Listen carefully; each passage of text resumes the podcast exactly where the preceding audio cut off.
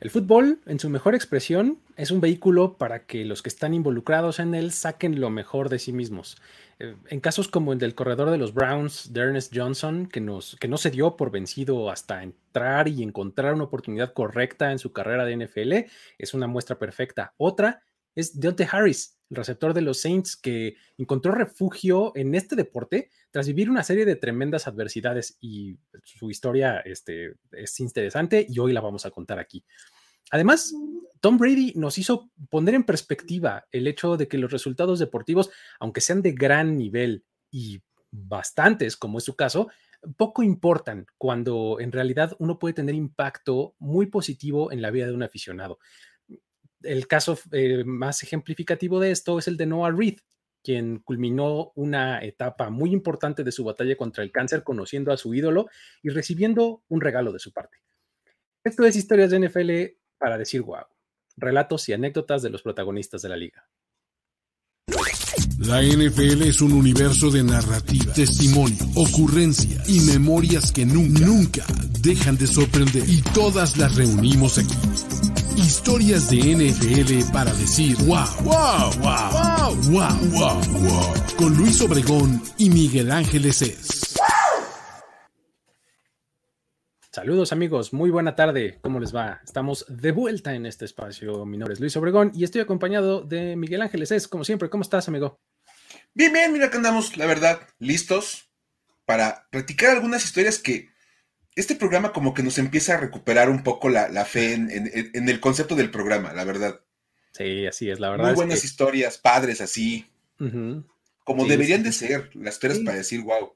Tal cual, eh, cuando, pensamos en este programa pensábamos en contar este tipo de historias, ¿no? Entonces, eh, aquí vamos, justamente hoy, hoy, tenemos varias de este estilo, como, lo hablaba yo en el intro, siempre en cada oportunidad que tengo de, de hacer esa afirmación, la hago, es el fútbol funciona mucho mejor cuando es un medio para algo más.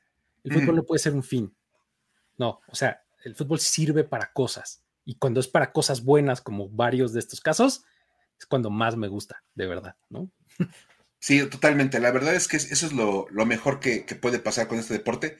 Aparte, uno siempre que, habla del fútbol americano y que uno presume con, con, la gente que se va como involucrando o que no lo conoce, yo siempre he hecho el argumento de es un deporte altamente formativo. Exacto. Entonces, siempre, o sea, siempre lo vas a aventar como de, la principal virtud del fútbol americano es que puede ser un deporte altamente formativo de personalidades, de personas, de relaciones. Y entonces, qué bueno que tenemos este tipo de historias el día de hoy. Casualmente caen en la semana de descanso de los Jaguars. Exacto. sí. No estoy diciendo que hay una relación, pero hubo una relación esta semana pero así se comprobó. Pero pasó, casualmente. Entonces, la verdad es que sí, este, como pone acá el buen Joel Flores, más Brady's y menos Meyers. Sí, pues sí, digo, la verdad es que en todo sentido, ¿no? Yo creo, pero bueno. Totalmente. Este, pues nada, tenemos ahí varias historias padres, ¿no? Que contar. De hecho, vamos a empezar con una que es como medio anécdota, ¿no? Eh, claro. no, está como tan este, alineada con este theme que traemos de, de inspiración y de superación y demás pero la podemos, podemos buscar algún ángulo de ese estilo cuando piensas que tienes un grupo con el que te identificas y creas una nación, entre comillas, y todos salen a defender una misma causa, ¿no? Y es tal, es el caso del National Titans Day, ¿no? Totalmente. Me agrada porque bien, bien dices, o sea, es como este tema de generar un poco de comunidad dentro de una posición sin importar el equipo, lo cual es bastante padre. Y aparte, este, este tipo de cosas también son para los que les encantan las historias, es decir, a los que les gusta saber de historia y saber de cosas como anecdóticas de la liga, esta es una excelente noticia o una gran historia que platicar, ¿no, Luis? Claro, claro, así es. Este, de hecho, cuando, cuando, cuando eres de los como nosotros, se pregunta, bueno, pero ¿y eso de dónde habrá salido? ¿No? Así de cómo, ¿por qué hay un día nacional del ala cerrada y no del tacle derecho? ¿No? O algo así. ¿no? ¿Cuándo, es el, es el Día Nacional del, del cornerback slot? del slot corner, ¿no? Exacto. Pues, pues, sí, o sea, básicamente, ¿por qué tienen un día? Pues porque se lo propusieron, porque quieren, porque pueden, ¿no? Porque, porque, ¿por qué no? Exacto. O sea, ¿por qué no puede haber este? La verdad es que es, es, es interesante. Si quieres, la arrancamos. Venga, venga, dale, dale. Este, esta idea nace en, en el 2018. Era apenas la semana 2 de la temporada y los 49ers estaban jugando contra los Lions. Y en ese partido surge la idea, para que sepan de qué onda. Resulta que Jimmy Garoppolo conecta un pase de touchdown con Garrett Selleck, uno de los alas cerradas de los 49ers. Pero dicen que Selleck, o sea, arrastró un par de defensivos de los Lions, se metió, ya sabes, típico ala cerrada, como demostrando su fuerza. Ajá. Entonces, ya en la banca, están platicando Garópolo con, con, George Kittle y con Garrett Selleck y dice, dicen así como de, dice, ¿qué es esto? ¿El Día Nacional del Ala Cerrada? Porque pues, anota Garrett Selleck, que no es precisamente como el más anotador de los jugadores de ese equipo. Y, George Kittle le dijo, sí, es una celebración. Es el Día Nacional de los Alas Cerradas. Todos los alas cerradas de la liga van a estar anotando touchdowns el día de hoy. Era básicamente un juego entre ellos, pues para animarse y para motivar a los compañeros a las cerradas, toda la onda. Y la verdad, este, es lo más interesante que, bueno, sale de, una, de un comentario de Jimmy Garoppolo, de un coreback. Exacto.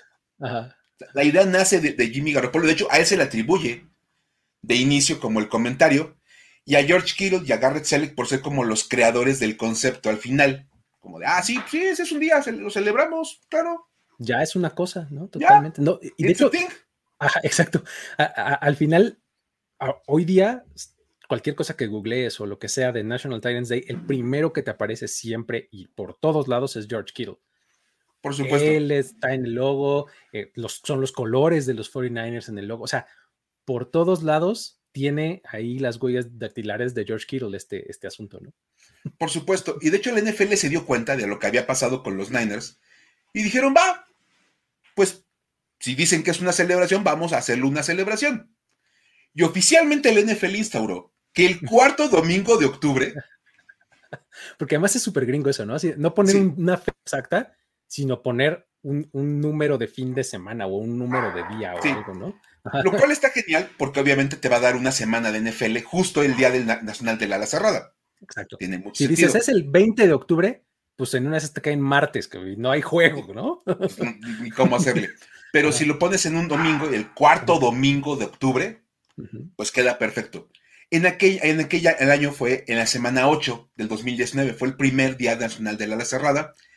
Y los jugadores, los alas cerradas de toda la liga lo celebraron usando pues zapatos especiales para conmemorar el día y llevaban jerseys retro.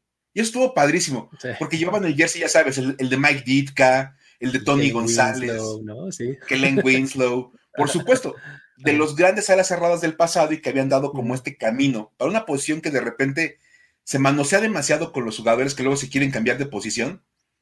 Pero es dificilísimo ser ala cerrada. Es porque bloqueas. Sí, sí, sí. Porque tienes que atrapar pases, o sea, de verdad, haces de todo.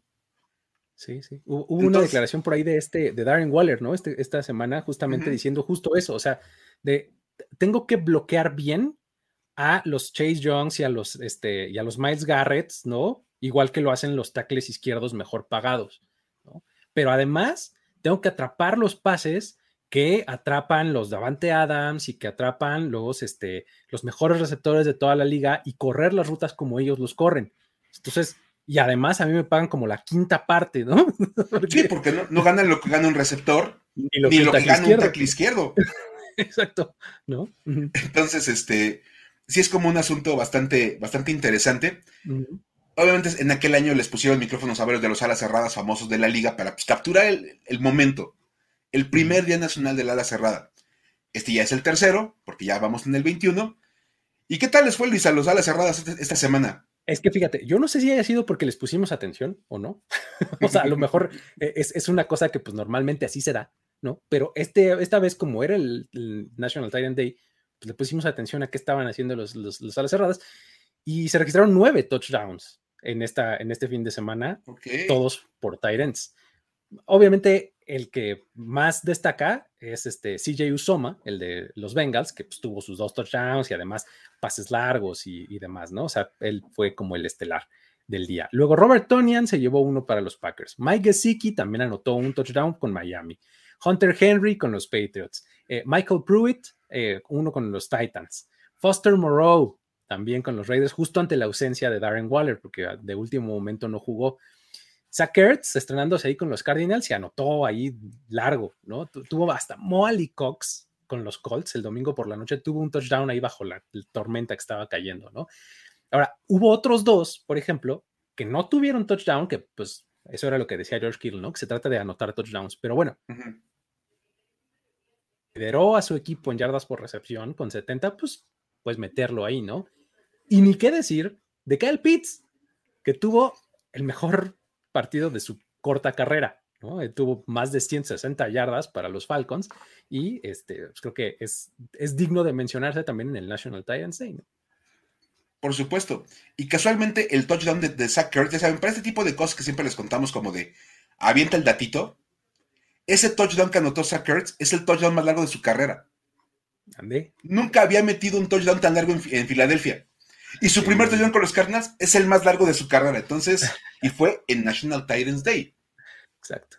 Otro día les contaré una anécdota que también que me, encontré por ahí de, cómo las esposas de Zach Ertz y de, y de JJ Watt son compañeras en el equipo de soccer de la misma ciudad. Eh, también una locura curiosa y padre. Pero bueno, em, también esto, como creo que en algún momento lo comentaron alguien por acá, este, se dio además en un día en el que no estaban ni George Kittle ni Darren Waller. Sí, sí, sí. Dos Titans top. ¿no? Ahora tampoco estuvo Rob Gronkowski, ¿no? Si quieres hablar un poco y extender ahí la conversación, tampoco estuvo ahí. Otro que no anotó, Travis Kelsey que bueno, pues fue parte como de un todo, ¿no? Que le pasaron por encima a los chips, ¿no? Sí, digamos que los nombres más famosos de la posición no pudieron lucir este año, pero George Kittle también lo dijo en su momento que él es un, él es un aficionado a las alas cerradas y que apoya a todos. Dice, yo quiero que a todo el mundo le vaya bien. Y de hecho, un poco de a raíz de este movimiento es que durante el offseason también vimos este como congreso, ¿no? Que hicieron los Tyrants ahí donde se reunieron y todo y se pusieron bien locos también ahí este Sí, sí, sí, ah. la verdad. Y está padre porque de verdad es como una posición muy manoseada. La de ala cerrada, de repente ya mueven a cualquiera ala cerrada. Y si el, y si el receptor engordó, lo vuelven a ala cerrada. O sea, de verdad, o sea, o si, o si, o si tu coreback de la universidad ya no tiene chance de ser coreback, lo pones a ala cerrada. Entonces, no, o sea, es una posición súper difícil y la verdad es que vale la pena reconocerlos. Por ahí Gerardo Silva dice que ojalá hagan un día de los fullbacks, estaría padrísimo también. No, estamos seguros, nos pregunta acá Alan, este, si, si, si Tim Tebow habrá celebrado este National Titans Day o no. Pues por el mes que fue como a la cerrada, pues pudiera haber, hecho una mini celebración. Y la verdad es que padre, padre, padre, esta, esta parte, como dices, no es a lo mejor inspirador al 100, pero sí es padre que este grupo haga, haga, haga labor para visualizar el trabajo que hacen, porque de verdad es muchísima chamba la que llevan los alas cerradas. Son parte de la línea ofensiva, pero aparte son parte del grupo de receptores. Y al final como que no acaban siendo ninguna de las dos cosas. Y entonces es padre que tengan como su propio, su, propio mood, su propio ambiente, ellos como alas cerradas y se generen su, su grupito. Entonces, está padre, la verdad a mí me gusta mucho esta idea. Está buenísimo. Em, de ahí nos movemos ahora sí a la primera de las historias este, eh, inspiradoras que traemos, ¿no? Que nos trae pues, el cuento y cómo le hizo Ernest Johnson para llegar a la NFL, ¿no? Está, eh, está pues entre curioso, chistoso, pero pues interesante y no deja de ser inspirador, ¿no? ¿Por qué no empezamos y ahí la vamos comentando? Venga. Va. Pues mira, básicamente, Ernest Johnson es el mejor ejemplo de un cuate que si tiene una idea, no para hasta que la idea le funciona. La verdad. Y eso es bien padre. Este, este chico, eh, esta semana se vio como en, el centro de las noticias del NFL el jueves, porque dio un partidazo contra los Broncos. Solito, básicamente, saliendo de la banca, ahí como olvidadísimo de el fondo del roster. Le dio un juegazo a Denver, se vio muy bien, y los, Broncos, los Broncos ganaron gracias a él, la verdad se dicha. Resulta que Johnson estudió en South Florida USF, esas ciudades un poquito chiquitas de, Florida, no son Miami o Florida State. Y en aquella época se, graduó de la universidad con 1.796 yardas y 16 touchdowns en su carrera. O sea, números verdaderamente modestos, En gran parte porque tres de sus cuatro años, el titular del equipo fue Marlon Mack. Ok. Entonces era básicamente el suplente, no tenías como muchísimas oportunidades, y de hecho se vuelve regresador de patadas como para tener chance de estar en el campo. Y ahí sí, le fue de maravilla. Fue líder histórico en la universidad en yardas totales, porque pues le suman todo. Además de que él sí lleva el récord de recepciones para corredor y de yardas para corredor. Y también tiene por ahí algunos récords como colectivos de, la universidad. En el 2018, él llega como agente libre novato a los Saints. Y lo cortaron en el mini campamento de novatos. Pues seguramente los Saints en 2018 que tenían Alvin Camara, ¿no? Seguramente. Este, a Mark Ingram. Mark Ingram seguramente. Seguramente, entonces. Y dijo, pero la verdad es que para no quedarte en el, en el, en el minicamp de, de novatos, que es mucho, mucho antes, o sea, es cuando hay muchísima gente en el roster, o sea, claramente no estás compitiendo contra estos dos que dijimos, o sea, hay otros ocho corredores en el roster, ¿no? Fácil había tres novatos más junto con él en la posición, y entonces, pues no le vieron como mucho y pues vas para afuera. Lo mejor fue que se puso a buscar chamba, pero por todos lados, y esa es la parte interesante de esta historia. Luis, ¿cómo le hizo para conseguir su siguiente trabajo? Ahí es donde entra justamente esta, esta historia de inspiración, de perseverancia, de resiliencia y demás, ¿no? Porque eh, en 2019, justamente, que es este cuando se forma esta la Alliance of American Football o American Alliance Football. Alliance of American Football. Sí, ¿verdad? Alliance of American Football, exactamente.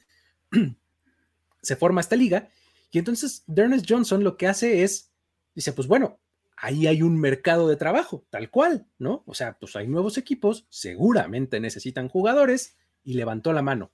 Pero pues no es como que haya este, hecho labor de PR, oye mi agente, este, háblale a los general managers. No, no, no, no, no. Él agarró su teléfono, tomó su cuenta de Instagram y le, le escribió un mensaje de Instagram, el mismo, a todos los equipos de la AAF pidiéndoles una oportunidad. Básicamente lo que hacía pues era presentarse, así como, este, así de, hola, este, buenas tardes, casi casi, este, le traigo, este, un corredor, ¿no? No, no, no ocupa, casi casi. le vengo ofreciendo mis servicios como corredor. Exactamente, o sea, básicamente lo que les decía era, pues mire, soy el, el, ex corredor de la Universidad del Sur de Florida y, este, pues me gustaría, este, trabajar para ustedes en la Alliance of American Football y este, me encantaría poderles mandar mi video de highlights para que ustedes consideren si soy apto y pues aquí estoy, casi casi, ¿no? A sus órdenes, ¿no? Este famosísimo quedo de usted, saludos cordiales, casi casi, ¿no? Sí, claro, como indican las clases de español. Exacto. Y así fue como, como Ernest Johnson, este, llegó a los Orlando Apolos, eh, que son uno de estos equipos que se formaron, y eh, se contrató con ellos y estuvo con ellos durante los ocho juegos que existió la Alliance of American Football. Porque pues ya sabemos que problemas de dinero son problemas insolventables y corregibles y pues se acabó cerrando toda la liga y durante su estancia en los Apolos tuvo 372 yardas y em, 22 recepciones para 220 yardas más. Desapareció y luego, ¿qué pasó, Mike? Bueno, nada más, no es que desaparece la AIF, que por acá pregunta Emiliano Galván qué es. Era una liga de verano que trataba de ser como una especie como de semillero de talento. Era pues, eso básicamente. Entonces, pues va a buscar una oportunidad con los Cleveland Browns, que pues en el 2019 apenas estaban como formándose como equipo. No son los Browns de ahora, iban agarrando forma, pero todavía no eran los Browns. Así que conocemos ahora. Total que, pues los Browns lo firman, se queda en el roster de 53, lo cual fue un poquito sorpresivo después de pues, como su camino tan tortuoso. Y al final termina la temporada con 21 yardas por tierra y 71 por recepción. Ya, en sí eso a mí me parece un logro, pues. O sea, te quedaste en un equipo, de, un, en un roster de NFL y tuviste tiempo de juego. ¿no? Te dieron el balón. Y tomaste tus oportunidades y ganaste yarditas, poquitas pero yardas a fin de cuentas. Total que en la temporada del 2020, pues ahí se mantuvo y de, verdad, después de haber sido cortado en un, en un, en un minicamp de novatos, de haber pasado por la AAF, aguantar un, segundo training camp, eso ya es interesante. Se queda con los Browns y tuvo un partido también bastante destacado en el 2020 contra los Dallas Cowboys, donde gana 95 yardas por tierra. Justo en un, partido, en una situación muy similar a la que vivió ahora, porque llegaba al partido lesionado Nick Chubb, no iba a jugar y tenían a Karim Hunt como el titular y durante el juego se lesionan este Karim Hunt muy temprano. Y entonces voltean y dicen, bueno, pues eres el siguiente, ¿no? Vas. Vas. Y, y bueno, la defensiva de los Cowboys en 2020, que era peor que una coladera, pues Ernest Johnson tuvo un buen día. Y total, que bueno, eh, este año, pues siguió en la banca, y, seguía siendo un jugador marginal dentro de esta ofensiva. Más ahora que pues con Nick Chubb y Karim Hunt juntos, pues es muy difícil encontrar espacios. Pero otra vez, los dos están fuera.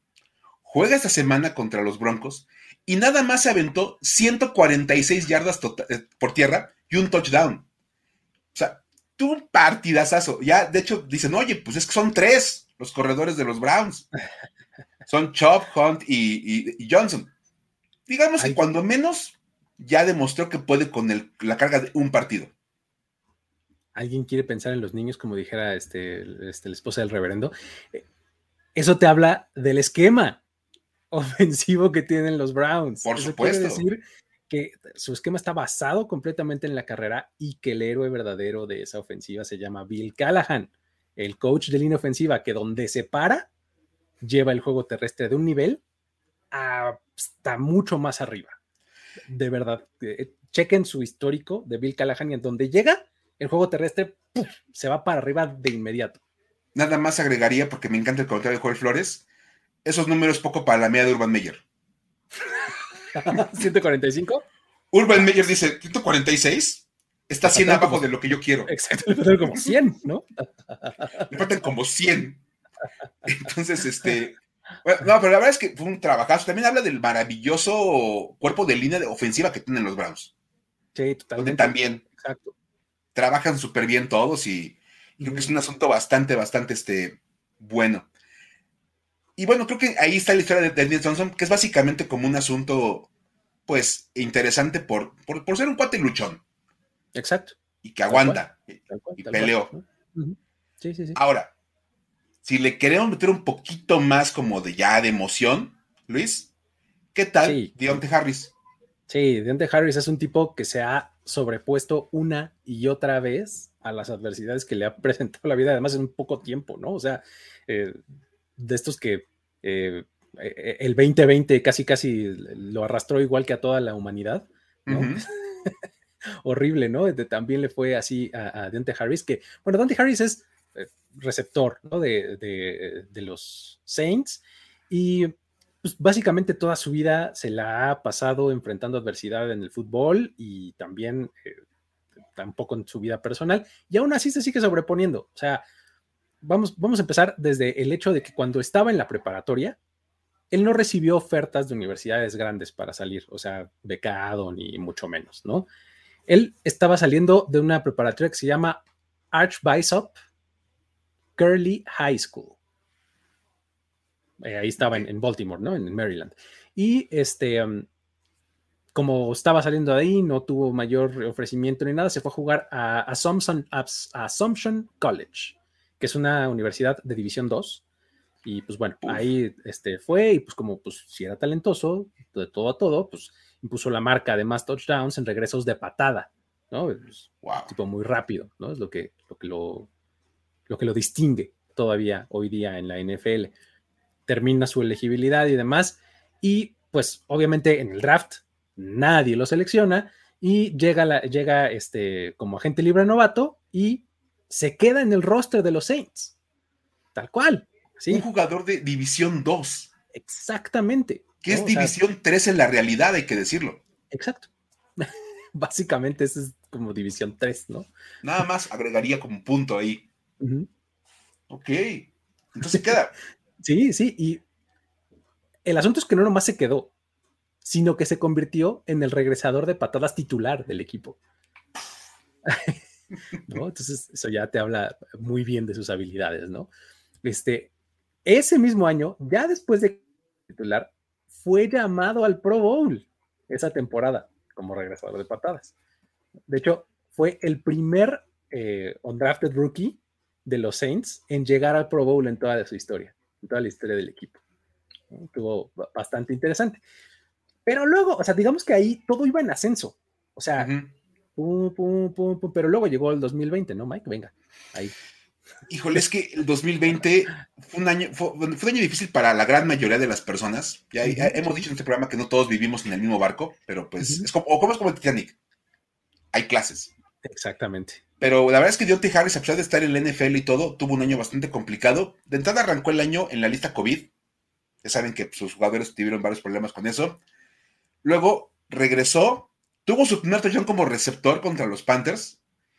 Y en diciembre se lastima y acaba en la lista de lesionados, en el Injury Reserve.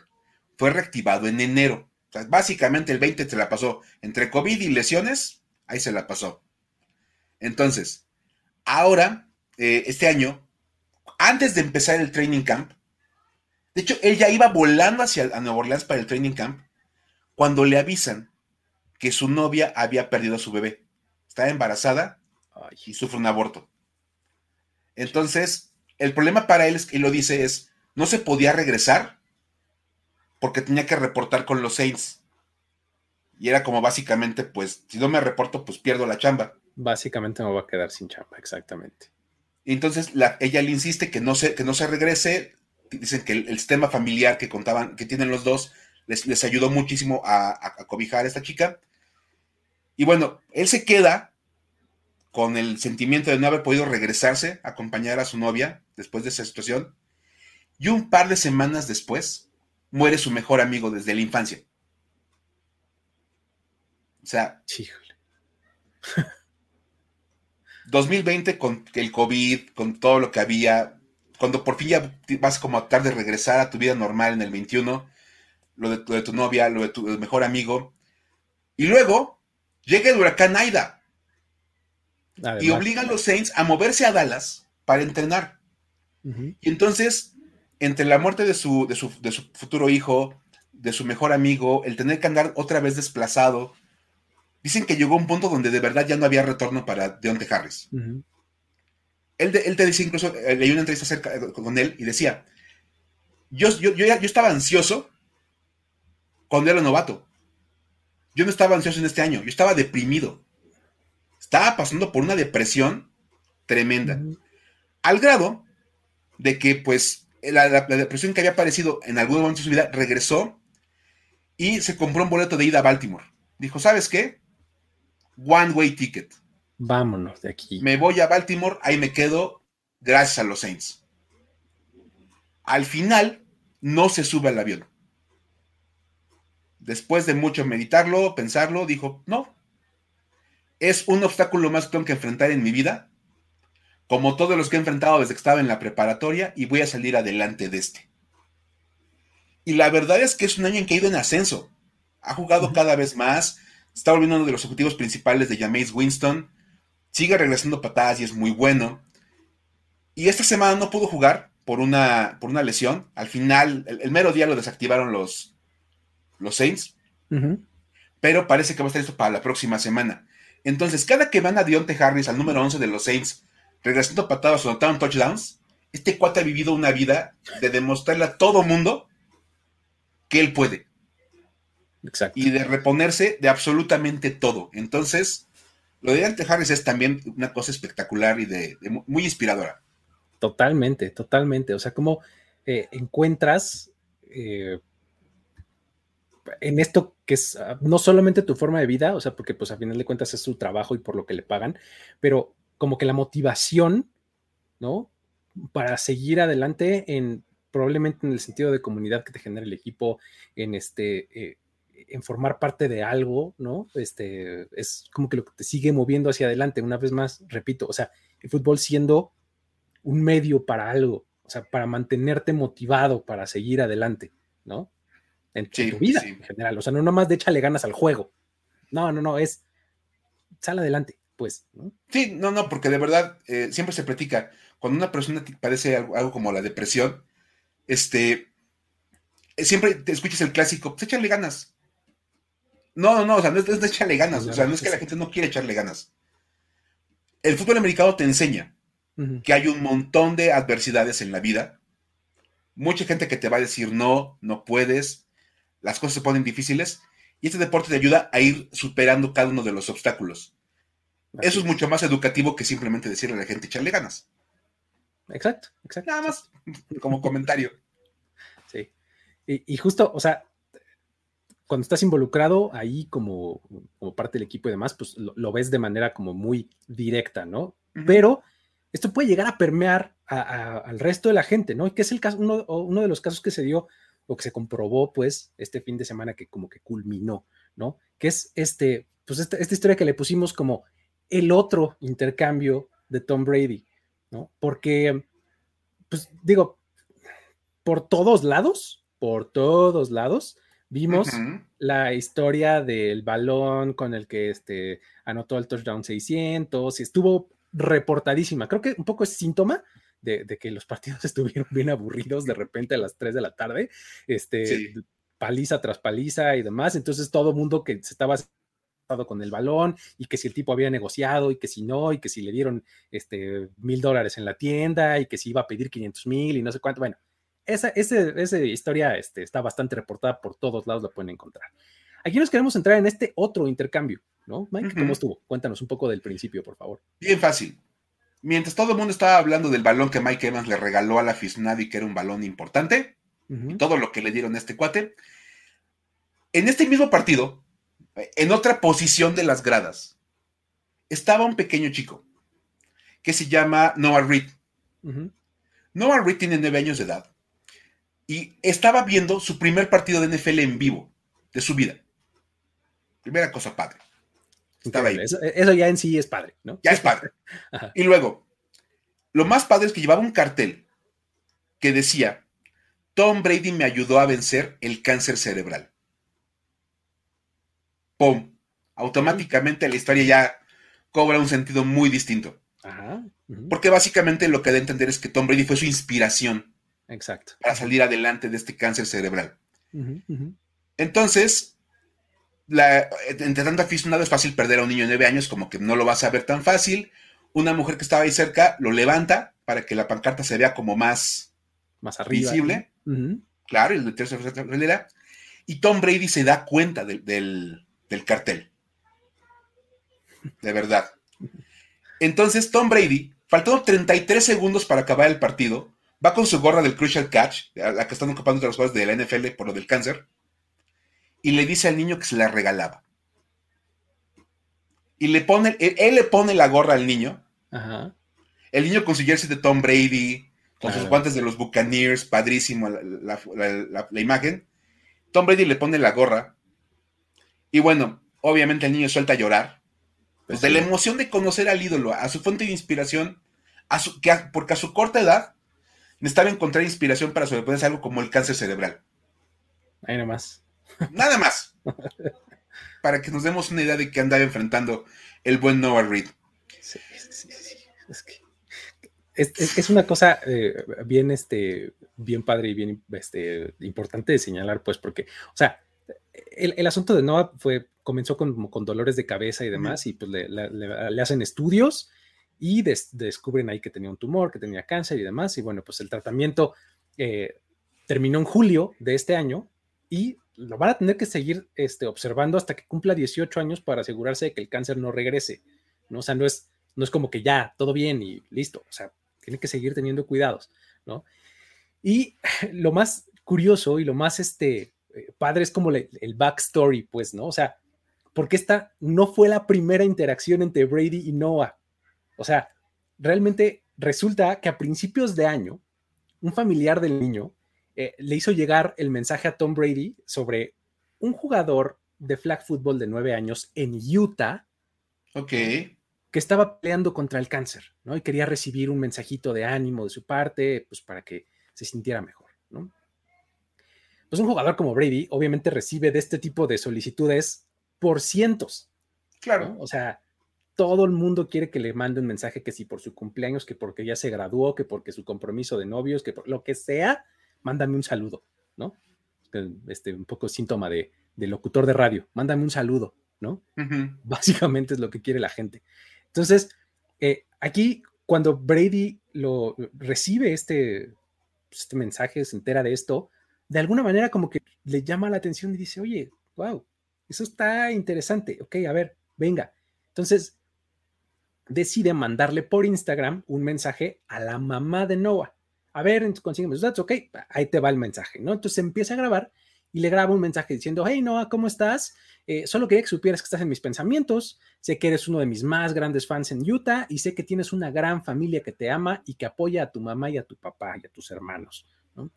Eh, quería hacerte saber que estoy contigo, mis pensamientos y mis oraciones están contigo y con toda tu familia. Resiste, vas a estar muy bien, yo lo sé, recupérate y cuídate. Bye bye. Básicamente ese es el mensaje y lees el, relato y dice, pues sus, papás reciben esto cuando están en el coche afuera del hospital mientras no está en la quimioterapia. Y pues cuando lo reciben, pues imagínate cómo se ponen los papás, ¿no? O sea, pues se sueltan a llorar como Magdalenas, claro. pero al mismo tiempo como de felicidad y como que también aliento para ellos, ¿no? Entonces cuando le enseñan el mensaje a Noah, cuando sale, pues imagínate, esto significa muchísimo para él, porque pues obviamente era, era su, bueno, es su jugador favorito, y este, pues recibir un mensaje así personalizado en un momento en el que estás en quimioterapia, si le estás pasando fatal y demás, pues debe de ser súper alentador. Y ahora, lo mejor de todo esto, bueno, ya de por sí esto es padre, pero como que le pone así el, la cereza, el hecho de lo que dijo Brady al final del juego. Claro. ¿No? O sea, dice, a ver, dijo, sí, increíble, es realmente un, chico este, muy, eh, muy duro, muy, este, muy valiente, ¿no?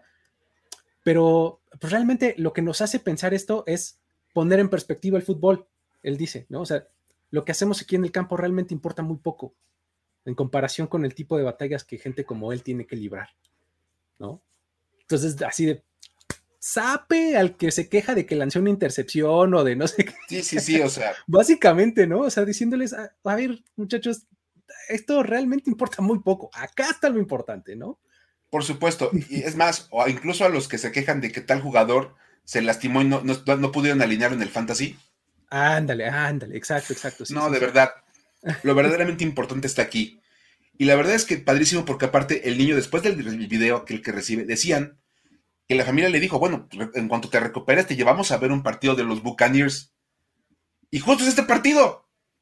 Y Tom Brady lo ve y le da, la gorra y obviamente ahí ya como que se hace el, full circle con toda la historia de ellos dos. Entonces, padrísima. La verdad es que de las dos historias que hubo con los aficionados de los Buccaneers, la padre es esta. Sí, sí, sí, la otra es una Está curiosa y está divertida y lo que tú quieras. Pero tal vez otro día lo hubiéramos contado aquí, seguramente, ¿no? o hubiera entrado un poquito más como historia para decir, güey, por Mike Evans regalando el balón. Exacto, ajá, sí. Creo que hubiera entrado más como de ese rumbo. Como de, por culpa de Mike Evans que regaló un balón que no tenía que haber regalado, los bucaínos acabaron soltando una la nota por un balón de juego. Sí, son tickets y no sé qué tanto le dieron, ¿no? mil cosas que, aparte de mil dólares que le dieron en la tienda del equipo. La verdad es que pues, ahí está. Pero vamos. Habla, es más, hablando de historias para decir güey, como la que Mike Evans estaba protagonizando, y protagonizó, pero lo vamos, le vamos a dar el pase. Mejor hablemos de que tenemos dos historias para decir güey, y ninguno involucra a los Jacksonville Jaguars o a su head coach. Wow. Porque están de semana de descanso. Este, eso ya es algo. La verdad, están de semana de descanso, entonces, pues no, era difícil que consiguieran algo. Pero vamos. Lo que sí vamos a hacer es ir. Rápido, nada más. Eh, el, no, no, no, Ron Y Dan Campbell salió fácil de las historias para decir, güey, porque estaba jugando Madden el domingo pasado. O sea, nos ganó otra vez, ¿no? nos ganó el corazón nuevamente. Yo creo que después de que uno quiere ver ganar a su equipo, el siguiente punto en, la semana es ver cómo le va a los Lions. Sí, sí, total. Digo, yo sí que los quería ver más no, no a costa de mi muchacho Matthew Stafford, pero sí, ojalá ganen pronto. O sea, de verdad, o sea, de verdad, este. Creo que se siente como importante ese asunto de ver jugar a Dan Campbell y sus Lions, pero bueno. Claro, claro. Llegará el día, llegará el día. Muy bien. Ahora a ver si, a, ver si los hijos nos echan la mano. Exacto. Estabas ya muy entrado en la historia y te interrumpí. Dale, dale, por favor. No, no, vámonos, vamos a una historia que es, de, de hecho, colegial. Sí, nos fuimos hasta allá porque realmente lo Nos fuimos hasta los colegiales porque pues, la verdad es que esta vale la pena. Es más, yo te la mandé el, sábado por, por WhatsApp y yo la andaba contando el sábado, o sea, es que necesitaba platicarla desde el momento en que la, que la leí porque es genial. Ahí le va.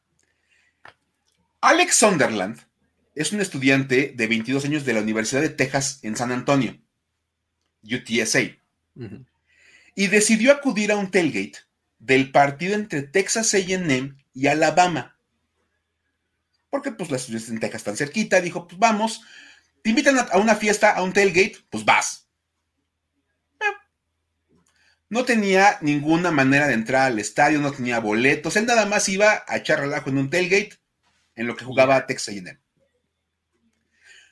Pero se encontró un pase VIP para un evento que estaba pasando muy cerca del campo de juego, bueno, del estadio de los, de los Aggies. La verdad es que es bien interesante, porque el entrar el pase ni siquiera era para entrar al estadio, era para un evento que estaba pasando cerca del estadio. Exacto. Y dijo, pues vamos a intentar a ver hasta dónde me lleva este pase VIP. Aplicó el famosísimo fake it till you make it. ¿No? O sea. Es la representación viva del fake it till you make it.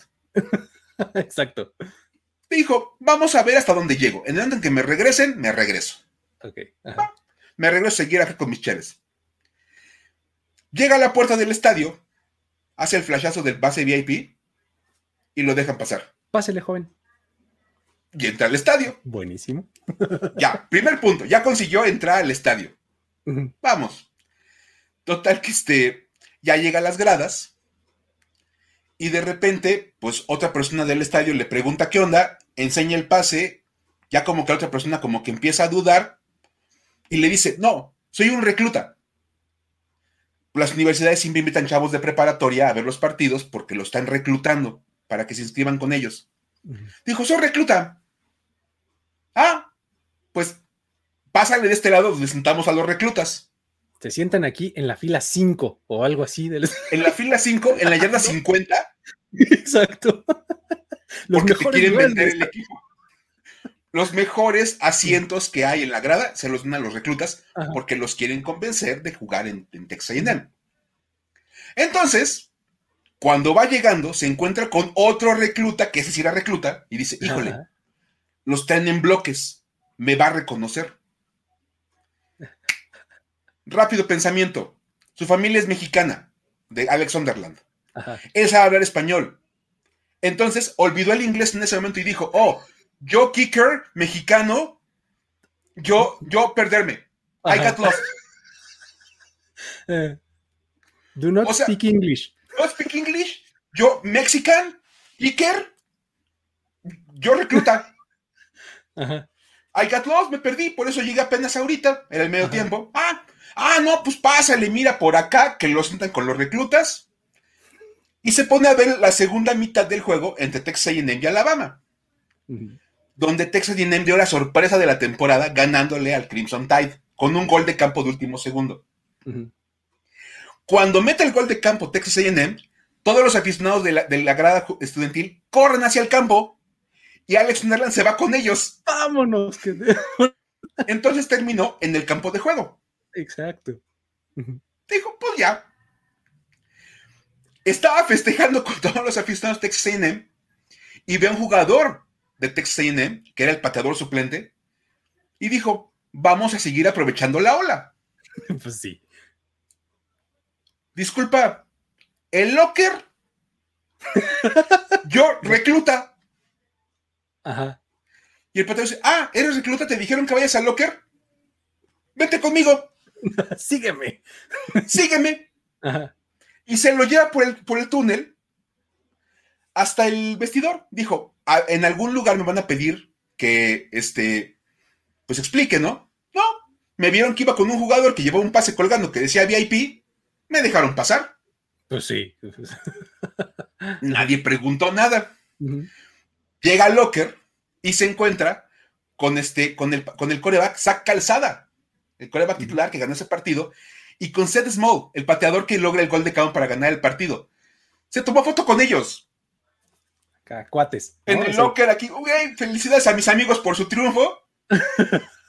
Dice que luego ve a Jimbo Fisher, el coach de, Florida, de, Texas que estaba en su momento como tratando de, recordar lo que haya pasado en ese partido. Lo felicita y le dice, no, pues te felicito por esto, coach. Y el coach, ah, recluta, pues ojalá te haya gustado el partido, ojalá te quieras inscribir con nosotros, somos una gran escuela. Me estaba reclutando el coach en ese momento. Haciendo labor de venta el coach. El coach es, o sea, aprovechando de, mira, güey, le acabamos de ganar a Alabama. Si vienes para acá, vas a ser parte de un programa ganador. Exacto. Mira lo que está de tu futuro. 22 años. sí, tacto. Yo voy a acabar la universidad, estoy tranquilo. Ya voy de salida, güey. sí. De verdad. Entonces, Total que se toma su selfie con, Jimbo Fisher. Sí. a festejar, a festejar el, triunfo. Total que además de todo, eh, quedó en ese, en, ese locker para escuchar el discurso de Jimbo Fisher a su equipo después de ganarle a Alabama. Y lo grabó todo. Y lo va a vender como un NFT. Claro. Porque algún aficionado de Texas A&M va a querer comprar la grabación original claro, claro, del discurso después de ganarle a Alabama. Al final, se fue, del, se fue del locker, se salió, dijo, bueno, pues con permiso ya me voy, nos vemos. Y toda su experiencia la puso en un video de TikTok que se volvió viral. Sí, sí, sí. Y que es más, creo que lo podemos ver, ¿no? A ver, venga, nada más nos vamos a hacer a un ladito y, y, a ver aquí que nos lo ponga este Guillo, por favor. So I don't even go to A&M, but I found that VIP pass on the ground. Outside the stadium, I decided, you know fuck it, let's see how far I can go with this.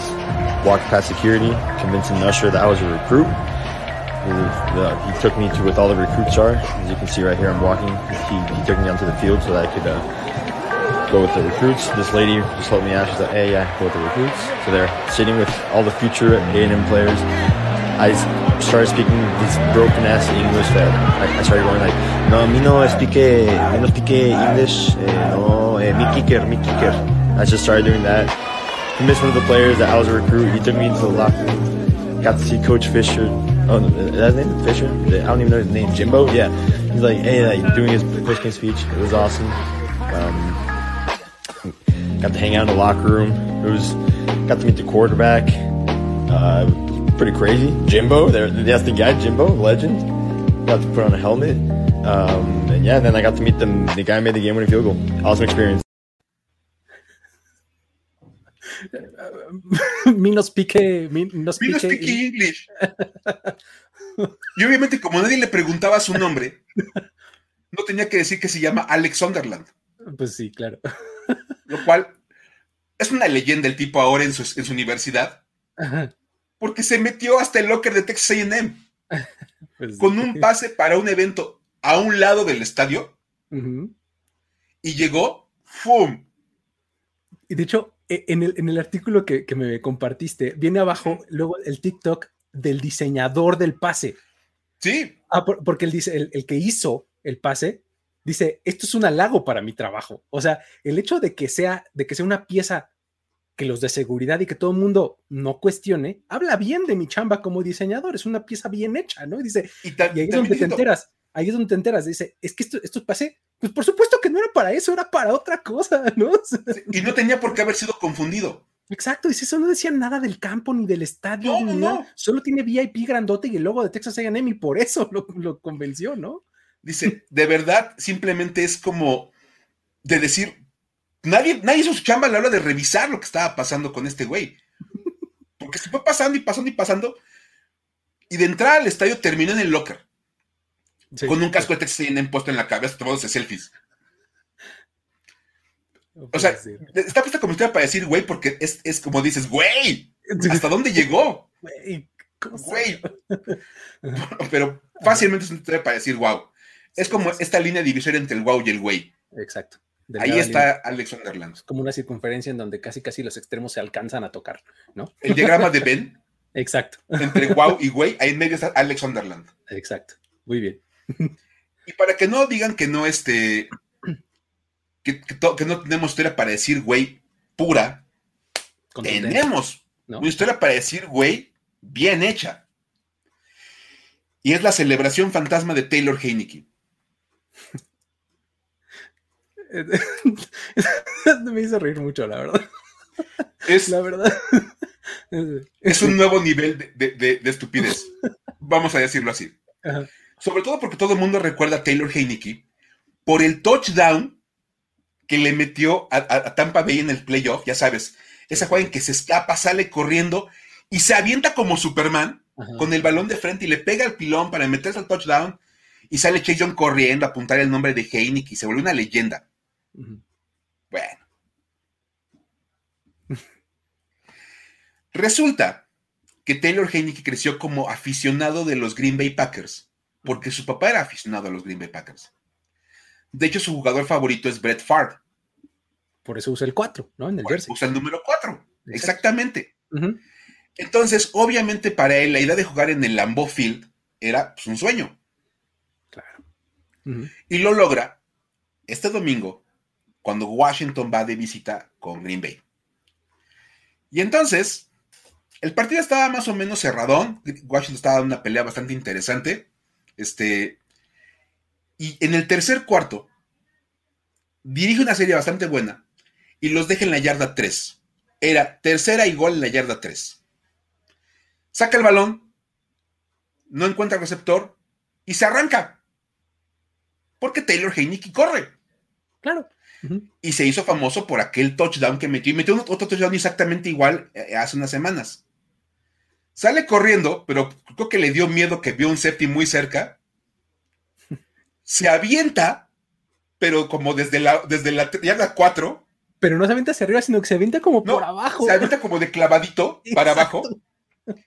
Y su rodilla le pega a la yarda 1. Rueda y se mete al touchdown. Se para, festeja, sale corriendo y se encuentra un aficionado de Washington en la primera fila y hace el Lambo Leap. en lo que él estaba haciendo el Lambo Leap, los, oficiales estaban discutiendo que al haberse aventado, él se estaba rindiendo. Exacto. Y, que, la regla, de hecho, se cambió en el 2018 para indicar que cualquier coreback que se desliza o se avienta de cabeza, se está rindiendo en la jugada. Exactamente, ya, de hecho, si, lo tocas es falso personal y demás, ¿no? no, ya ves que no les puede hacer nada. En cuanto se avientan o se deslizan, la primera parte del cuerpo que toque el suelo, que no sea la mano o el pie, marca el down. Ahí te quedaste. Y como pudieron ver en la imagen que nos acaba de poner Guillo, la rodilla pega en la 1. Entonces era down en la 1. Y era cuarta oportunidad. No puede ser. Y en la imagen se ve que no había nadie absolutamente cerca de él. es que cuando sucedió dije, pero ¿por qué se aventó? O sea, pudo haber entrado corriendo. Fácilmente, o sea, entrar corriendo y ya no había ningún problema. Entonces Ron Rivera dice, bueno, nos vamos a jugar la cuarta oportunidad. Pues media yarda. Vamos. Es cuarta y gol en la uno, estabas perdiendo el partido con los Packers, había que sacar el partido. Ajá. toma el balón. Al ver en que se avienta, pierde el balón.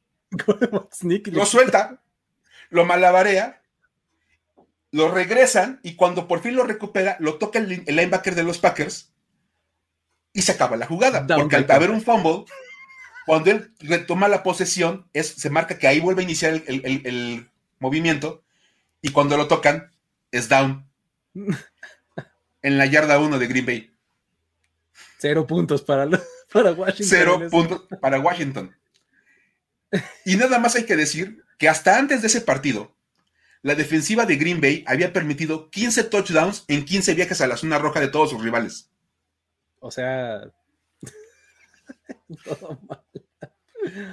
La manera en que lograron evitar un touchdown por primera vez en la temporada fue totalmente absurda y fue cortesía de Taylor Heineke. Porque no hay manera de explicar lo que hizo. Simplemente, este, pues, solamente podemos decir, Güey. Un ridículo total el que hizo el buen Taylor Heineke.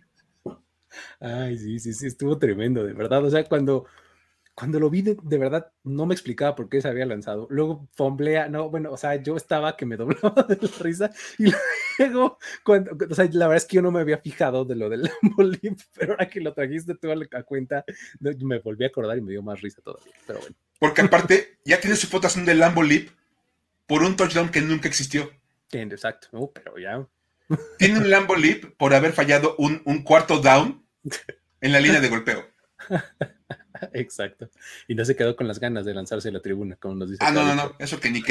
Como bien dice Víctor Cruz, no, no, no, en las ganas no quedó. Y aparte lo hizo muy bien. Brincó perfectamente y cayó sentado maravillosamente, o sea. Vueltecita y todo, ¿no? Así como se, se ve, se ve que lo tenía más que practicado. Pero era lo único que se había practicado, porque ni lanzarse para la zona de ni hacer un coreback sneak. Con razón, Urban Meyer no quiere que Trevor Lawrence lo haga. En una de esas famblea, tú no sabes. No, hombre, no sabe hacerlos, pues no, no, capaz que lo va a perder el balón. No está seguro si lo han practicado o no. Entonces, ahí está, la historia para decir, güey, como Dios manda. Así es. Ay, ay, ay. Pues, este, pues lugar, este lugar tiene sus costumbres y sus tradiciones muy arraigadas. Exactamente, y no podemos faltar a ellas. Em, así es como llegamos al final de este programa, de esta emisión de Historias de NFL para decir wow. Muchísimas gracias, Mike, por haber estado por acá contando buenas historias. Muchas gracias a toda la gente que estuvo conectada por acá eh, y a todos los que lo ven un poquito después, ya sea en formato video, en formato podcast. Este, muchas gracias. Suscríbanse en la plataforma en la que lo estén eh, viendo o escuchando eh, y pues denle like, compartan, etcétera, para que esto llegue a más personas. Em, con eso nos despedimos, Mike. Nos despedimos, nos vemos en la próxima semana. Yo, los veo mañana en los Power Rankings. Así es. en el Twitch de primero y diez. Por ahí este, ya me dijeron que tienen hecha la tarea. Ya ven que dejo tareas en ese programa. Así es, así es. Es un asunto muy serio, la verdad, el, Power Ranking. Entonces, encargamos tareas bien padres de ver partidos de fútbol americano con cervezas y amigos. Entonces, mañana los veo con sus tareas, está todos hechas. Perfecto, ya está. Muchísimas gracias a todos una vez más. Eh, nos vemos el próximo martes aquí en este mismo programa a la misma hora. Saludos, bye bye.